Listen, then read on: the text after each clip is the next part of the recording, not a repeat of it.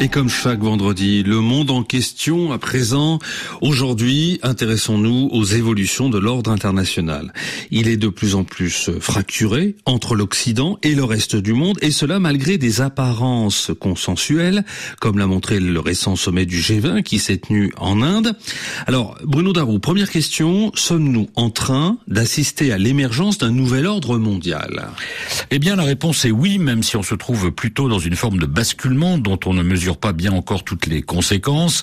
Ce qui est sûr, c'est que la conjugaison d'évolutions démographiques, idéologiques, économiques, sans oublier l'effet d'accélération du conflit en Ukraine, tout cela débouche sur ce qui semble désormais un acquis.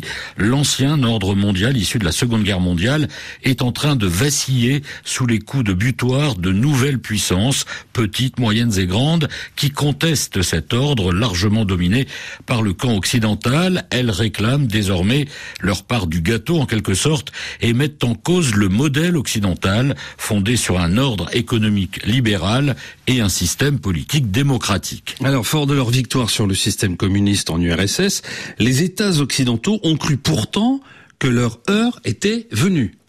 Oui, dans les années 90 et 2000, ces États ont même tenté d'imposer par la force leur modèle, persuadés de sa supériorité et de sa compatibilité avec des cultures très différentes. Ce furent notamment les interventions en Irak ou en Afghanistan qui finirent, comme en demi-échec pour l'Irak et en totale déconfiture pour l'Afghanistan. Car justement, dans un mouvement d'ubris, ils ont cru, ces États, que les populations du monde n'attendaient que l'avènement de la démocratie à l'occidental sans voir que ce faisant, ils étaient de plus en plus perçus comme des intrus et des prédateurs économiques, affichant de grands discours sur les bienfaits de la démocratie, mais recourant à la force politique et militaire et à la domination économique pour leurs propres intérêts. Peu à peu, le hiatus s'est installé entre les Occidentaux et certaines grandes puissances émergentes, la Chine, la Russie et d'autres pays en Afrique, en Asie ou en Amérique du Sud, qui ont ressenti une forme d'attitude post-coloniale de la part de l'Occident.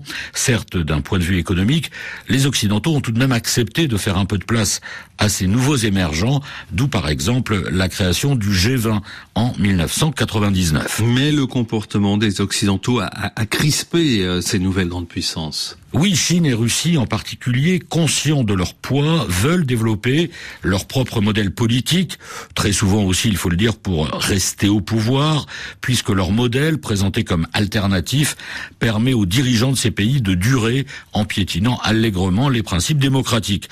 Alors certes, il y a eu, il y a des révoltes de population dans ces pays, les révolutions du monde arabe en 2011 ou en Iran à plusieurs reprises et encore aujourd'hui, mais sans vraiment remettre en cause ces systèmes autocratiques ou théocratiques aux antipodes des valeurs occidentales. Et sachant que la guerre en Ukraine a servi d'accélérateur euh, dans cette fracturation. En effet, l'Europe et les États-Unis se battent pour défendre leurs valeurs et leurs intérêts. La Russie justifie son intervention en Ukraine par l'expansionnisme de l'OTAN. Ce narratif trouve un écho chez beaucoup de pays du Sud global, comme on dit aujourd'hui, d'où le résultat du G20 la semaine dernière en Inde. Les pays occidentaux ne peuvent plus imposer leur volonté notamment sur la guerre en Ukraine. Alors oui, les choses sont en train de bouger à grande vitesse sur la scène internationale et ceux qui tentent de bâtir des ponts ont bien du mal à se faire entendre. Analyse et commentaire de Bruno Darou dans le monde en question dans RFI.